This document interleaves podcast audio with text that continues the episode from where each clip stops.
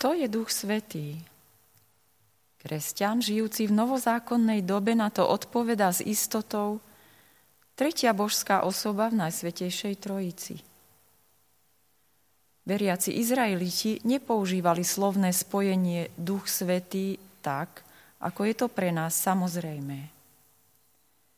Neviditeľný, nekonečný Boh je duch, ktorého poznajú starozákonné knihy ako Božieho ducha – Napríklad v knihe Genesis pri popise príbehu o stvorení.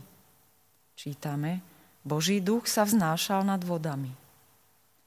A predsa aj toto novozákonné slovné spojenie, ktoré vyjadruje vieru v zjavenie Najsvetejšej Trojice, možno v náznakoch nájsť aj v starom zákone v zmysle atribútu svetosti Božieho ducha.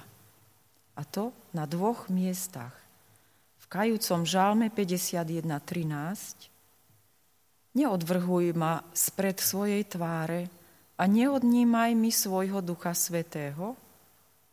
A v prorockej knihe Izajáša, kapitola 63, v kontexte Božieho milosrdenstva a spásy. Milosrdenstvo pánovo chcem hlásať, pánovu chválihodnosť pre všetko, čo nám pán urobil – pre veľkú dobrotu k domu Izraela, čo im preukázal vo svojom zlutovaní a v množstve svojej milosti. Veď povedal, je to predsa môj ľud, synovia, ktorí nesklamú a stal sa im spasiteľom vo všetkom ich súžení. Nie posol, ani aniel, ale vyslobodil ich sám. Vo svojej láske a útrpnosti ich sám vykúpil. Zdvihol ich a nosil ich po všetky dávne dni. Ale oni sa búrili a zarmucovali jeho ducha svetého. Preto sa im zmenil na nepriateľa a sám bojoval proti ním. A o pár vied ďalej čítame, viedol svoj ľud – aby si urobil slávnym svoje meno. Obidva príklady zo Starého zákona so slovným spojením Duch Svetý ako atribút Božieho ducha sú v kontraste s hriešným človekom, ktorého Boh dvíha a premieňa svojou láskou.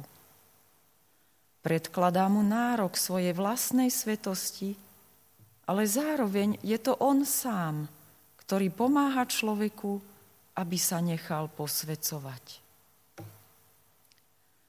Turíce poznáme ako slávnostný moment zoslania Ducha Svetého.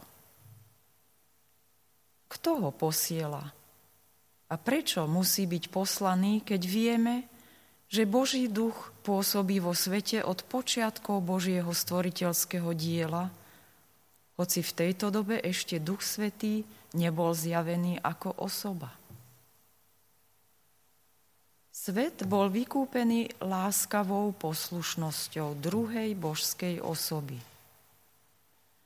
Už jeho vtelenie bolo súčasťou poslania Otcom a počas verejného účinkovania Spasiteľ ohlasuje, že nerobí nič sám od seba, ale počúva Otca a koná jeho vôľu až do smrti na kríži. Najmä v Evangeliu podľa Jána čítame, ako naliehavo záležalo Ježišovi Kristovi na tom, aby ľudia pochopili, že nie je sám, ale žije v súlade s nebeským Otcom.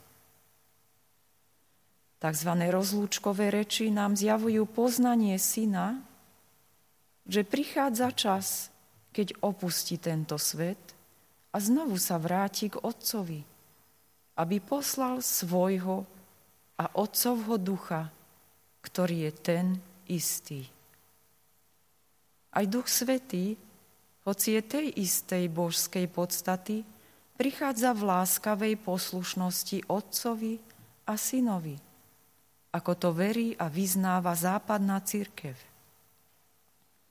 Podľa východnej cirkvi vychádza Duch Svetý od Otca skrze Syna. ale obidve formulácie a tradície majú spoločný moment poslušnej lásky syna a ducha voči otcovi.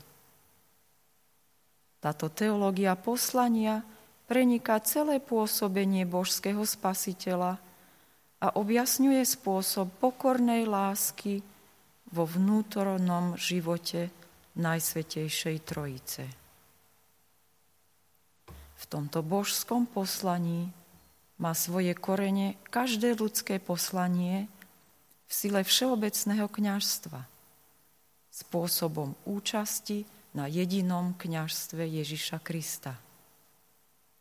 Duch Svetý nám toto tajomstvo zjavuje, odkrýva a k jeho naplneniu nás uschopňuje.